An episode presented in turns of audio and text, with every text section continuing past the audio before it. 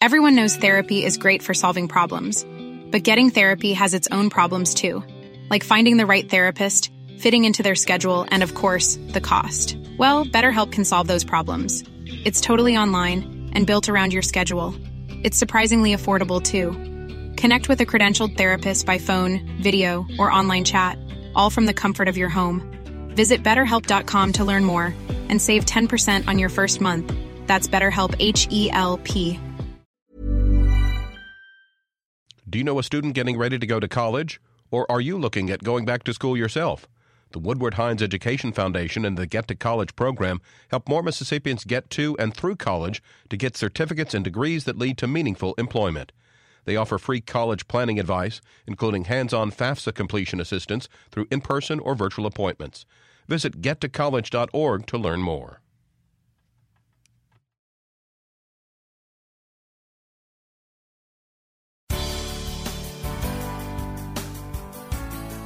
Good morning. It's 8:30 on Monday, December 8th. I'm Desiree Frazier. This is Mississippi Edition on MPB Think Radio.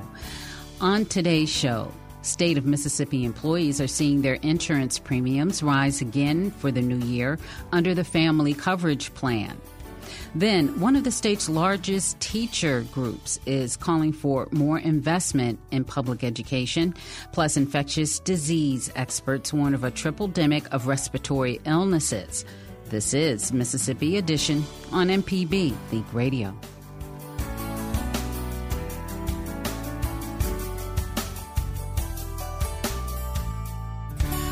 The new year marks a rise in monthly health insurance premiums paid by state of Mississippi employees enrolled under the Family Coverage Plan.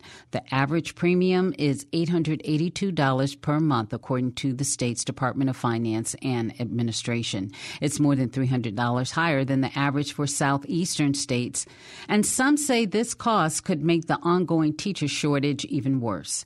Our Mike McEwen speaks with Toren Ballard. He's director of K 12 education policy at Mississippi First, a nonprofit focused on early education. Ballard says inflation inflation has already reduced the effectiveness of the historic 2022 teacher pay raise. Despite the fact that Mississippi teacher pay is lower than any point in the 21st century, insurance premiums on the state health plan are rising year after year, including this year. And it's exacerbating what's already a dire financial situation for many public school teachers as well as state employees, too. So, as you mentioned, starting this year, premiums for family coverage is now nearly $900 a month. So that winds up being over $10,000 a year, which is about one third of take home pay for teachers who are in their first couple years in the classroom. That level of price gouging is unnecessary. It's not normal in other states and it's a major contributor to Mississippi's critical teacher shortage.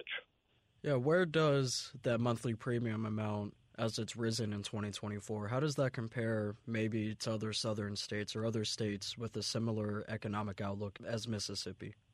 Sure. So the Department of Finance and Administration has shared some numbers of what this looks like in other states. Um, and Mississippi, you know, it's funny. We are charging both some of the highest premiums for family coverage in the South while simultaneously offering the cheapest coverage. So, what that means is that Mississippi is requiring teachers and state employees to pay a higher percentage of the overall premium cost than basically any other southern state at the moment. As far as you're aware, is there a reason for that? What it really boils down to is a policy choice for each state, including Mississippi. So in Mississippi, we have made a choice to heavily subsidize coverage for individual employees. So that means that if you are a single employee with no dependents, you might pay as little as zero dollars in healthcare premiums per month. But at the same time, we've made the choice not to cover a cent of premiums for eligible dependents. Now, the difference between us and many other southern states is that other states have made that choice to subsidize at least some of the premiums for eligible dependents. What that looks like in practice is you take a state like Florida, for instance, which actually hasn't raised insurance premiums for family coverage in something like 20 years. So teachers in Florida are paying about $180 a month for family coverage, which is about 20% of the cost in Mississippi at this point. And when you look at other compensation with other states, um, you know, teacher pay is already going to be higher in most other southern states than Mississippi, which obviously is a big driver of teachers moving states to teach elsewhere. But once you factor in those healthcare costs, that's just one more reason for Mississippi teachers to pack up and teach in another state, which unfortunately is a trend that we've been seeing more and more in recent years. And do you think, I guess in an inverse way, could it also impact on teacher recruitment? The critical teacher shortage in Mississippi was a large topic in this past year's election and has been for years.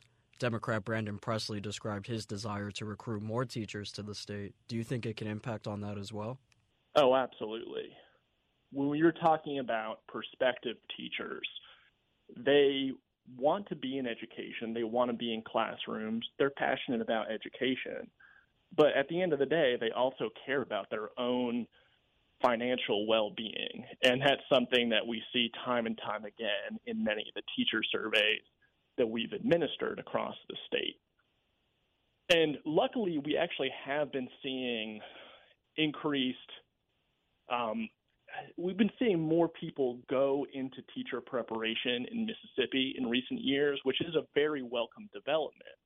But it remains an open question of whether these prospective teachers will eventually take jobs in Mississippi or whether they might take jobs elsewhere where both salaries are higher and benefits are more generous.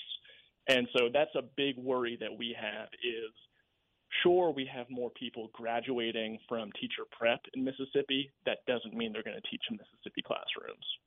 And to your knowledge, you know, how would you describe maybe the appetite with legislators to amend that subsidy and to take it from just subsidizing individual health care for state employees, but to eligible dependents? I'm feeling optimistic at the moment. We introduced a bill in the last session that would have cut premiums in half for teachers with eligible dependents. Now, in 2023, that proposal did not go anywhere. It didn't even come up for a vote in the insurance committee where it was introduced. However, in the year since, there was a task force that took a very close look at the state health plan this past year. And among their recommendations was a recommendation to start looking into, at the very least, what it might cost to try to bring some of those premiums down for teachers with eligible dependents. That doesn't mean for sure that we will see a bill to actually accomplish that or whether that bill will go anywhere. But I am optimistic that more lawmakers are both paying attention to this issue and are taking it much more seriously. Toren Ballard is the K 12 Education Policy Director at Mississippi First. Coming up, one of the state's largest teacher groups is calling for better investments into public education. This is Mississippi Edition on MPB Think Radio. AutoCorrect on MPB Think Radio, helping you correct your auto problems. Our host is Coach Charlie Milton, ASE certified master technician. Let me help save you some money working on your cars. Listen to our podcast, AutoCorrect. Did you get a new vehicle this holiday season? Car, truck, boat, riding lawnmower? That vehicle you no longer need can contribute to MPB continuing to provide award winning productions, educational resources, and acclaimed news reporting. We accept all types of vehicles, even motorcycles or airplanes, with complimentary free towing included. Learn about our program or submit your information on our website, mpbonline.org. Our goal at Everyday Tech is to keep your technology not only working, but working for you.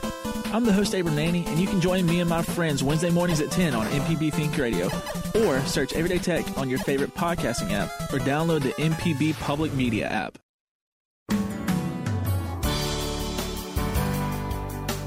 This is Mississippi Edition on MPB Think Radio. I'm Desiree Frazier. Education policy activists are calling for greater investment into the state's public education school system. They want to see lawmakers increase funding through the state's funding formula called the Mississippi Adequate Education Program. But this program has only been fully funded twice in the roughly 25 years it's been in state law. Members of a statewide coalition now made up of educators, community activists, lawmakers met outside the Capitol building in Jackson last week as part of the Raise Mississippi initiative. And during that rally, Senate Minority Leader Derrick Simmons of Greenville called on his fellow legislators to address this important issue. Our K 12 schools saw an increase in funding of about $100 million last legislative session but our K 12 schools are still underfunded by a total of $3 billion since 2008. Our schools, our students, they need and deserve full funding. They need and deserve full funding. And when our students in our schools receive that full funding, we have access to a broad range of in, support services that include like school nurses, librarians, counselors, art and music teachers, and support staff for our students to be all that they could be. We'll have classrooms equipped with up to date technology, books, and learning materials that prepare them to compete in the global economy. We'll have nutritious meals and health services that enhance the whole student wellness. We'll have safe, clean, and up to date school building, buildings. And yes, when we give our schools and our students the full funding that they need and deserve, we will have the best and brightest educators and school staff who also are paid a competitive living wage. When we do this, we are raising Mississippi because only when we do this, our schools and our students will take Mississippi to the next level. Let's raise our students. Let's raise our schools. Let's raise our economy. Let's raise Mississippi. In addition to lawmakers, members of local communities throughout the state spoke in favor of increased education funding. Joyce Mathis is president of the Natchez Adams branch of the NAACP and a former president of MAE. She says improving schools in the state can prepare the next generation of workers and help fill jobs as the state faces a record low participation rate. Today, my role is to emphasize that strong public schools build the bench of future workers, workers our society cannot live without doctors, nurses, lawyers, electricians. I've been working to improve the quality of public education in Mississippi for over 33 years. We as a state continue to sell ourselves, our students, and our people short. We invite industry into our state priding ourselves on low taxes and cheap labor, rather than developing a reputation as a research corridor filled with dedicated, resilient, hardworking, highly educated, intelligent people ready and prepared to access the jobs for the 21st century. Also speaking at the rally are educators in the classroom who say they often don't feel supported in the state's current system. George Stewart is president of the Jackson Association of Educators and also serves as a teacher in the classroom. The very foundation of a great education system are great teachers. If you follow education news, then you know that we have a problem.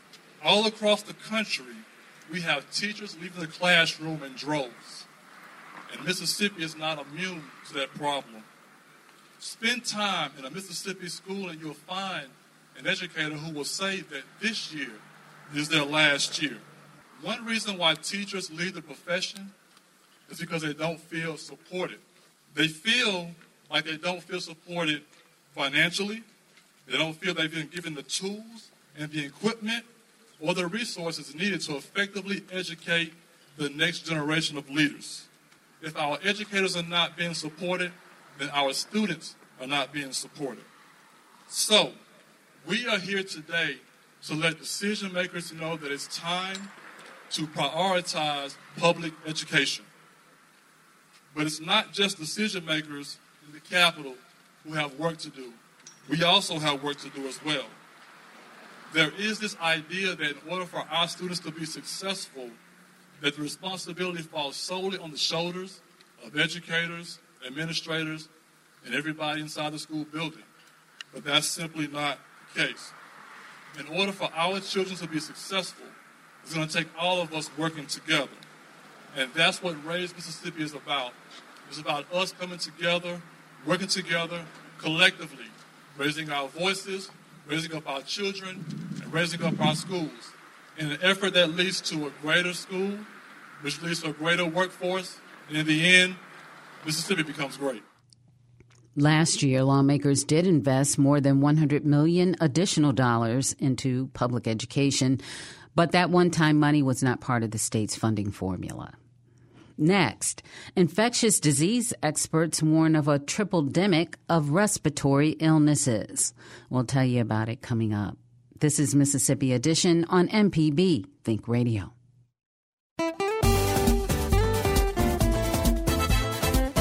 Start your work week with a morning of locally produced programs on MPB Think Radio. At 9, it's Deep South Dining featuring conversations about Southern cuisine. Hear interviews with interesting Mississippians on Now You're Talking at 10. And at 11, there's information on leading a healthy life on Southern Remedy Healthy and Fit.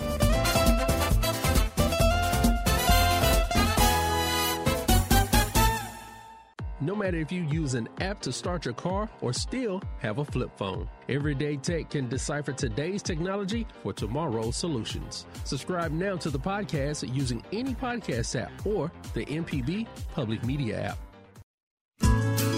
If you aren't near a radio, you can still listen to MPB Think Radio and MPB Music Radio. You can download the MPB Public Media app for your smartphone or listen online at mpbonline.org.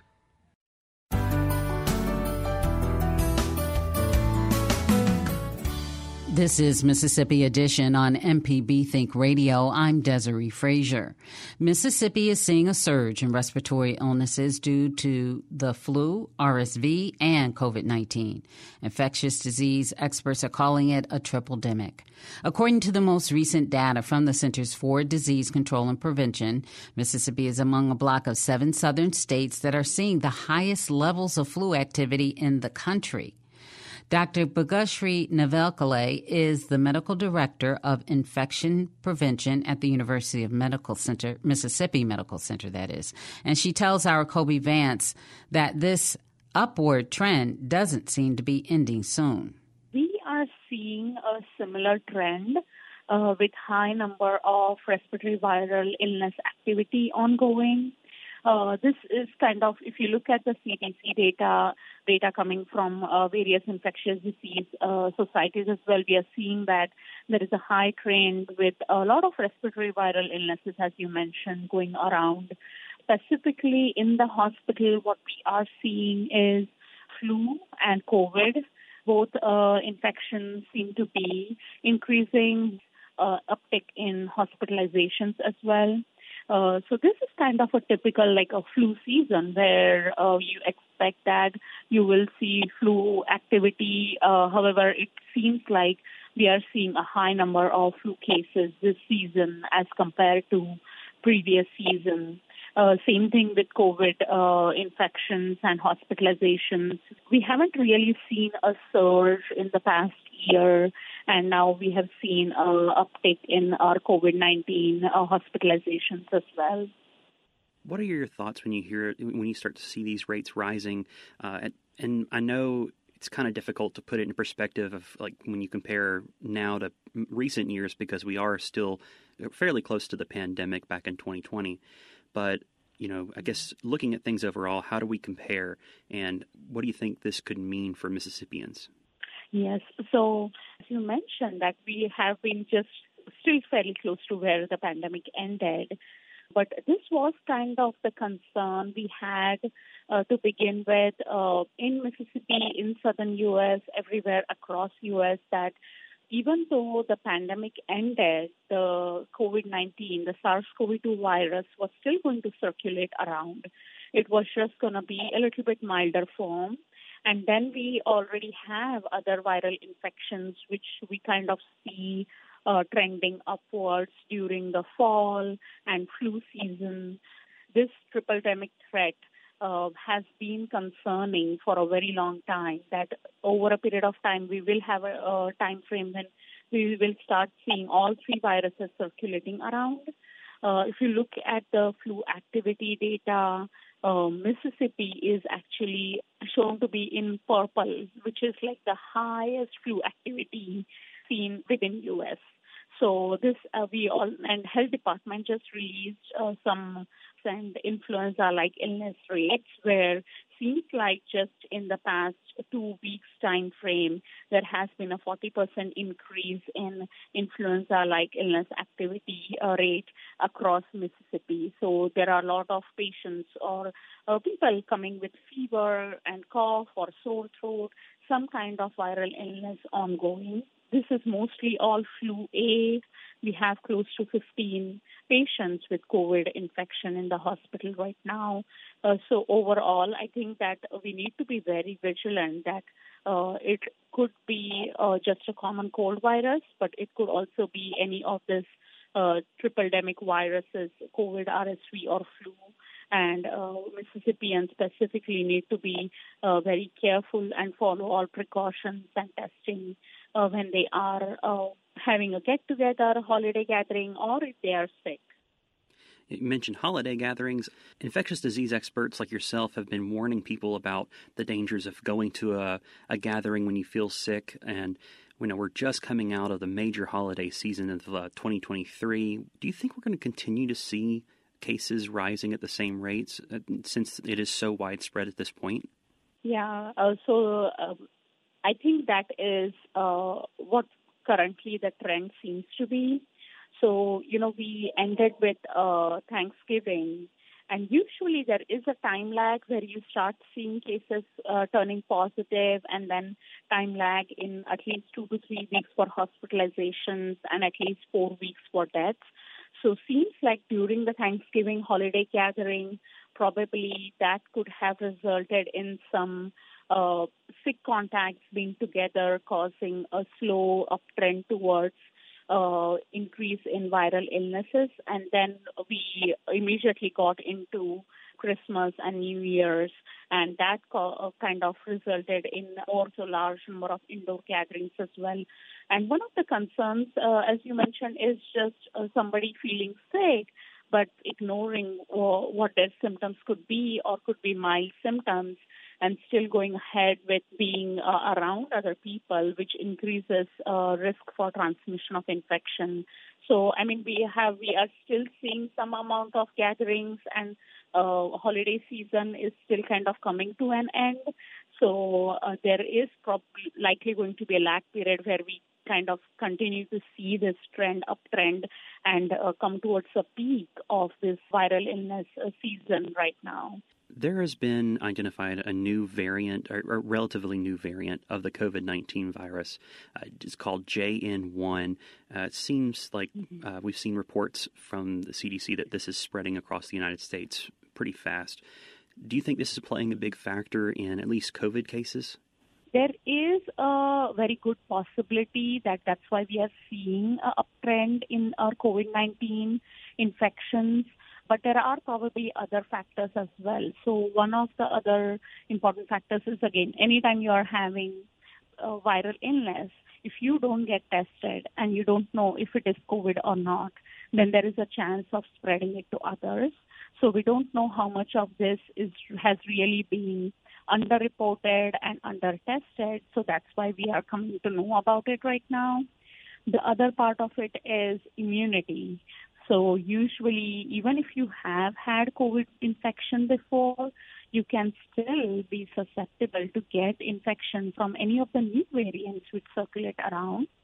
And as I mentioned, that the last time we actually saw a kind of uptake, kind of a high number of uh, COVID activity was last year.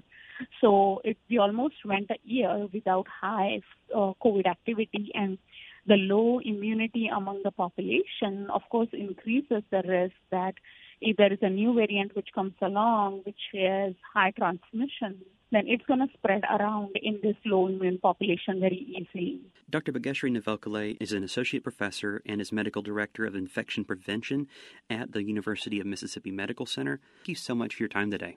Thank you very much for having me. This has been Mississippi Edition on MPB Think Radio.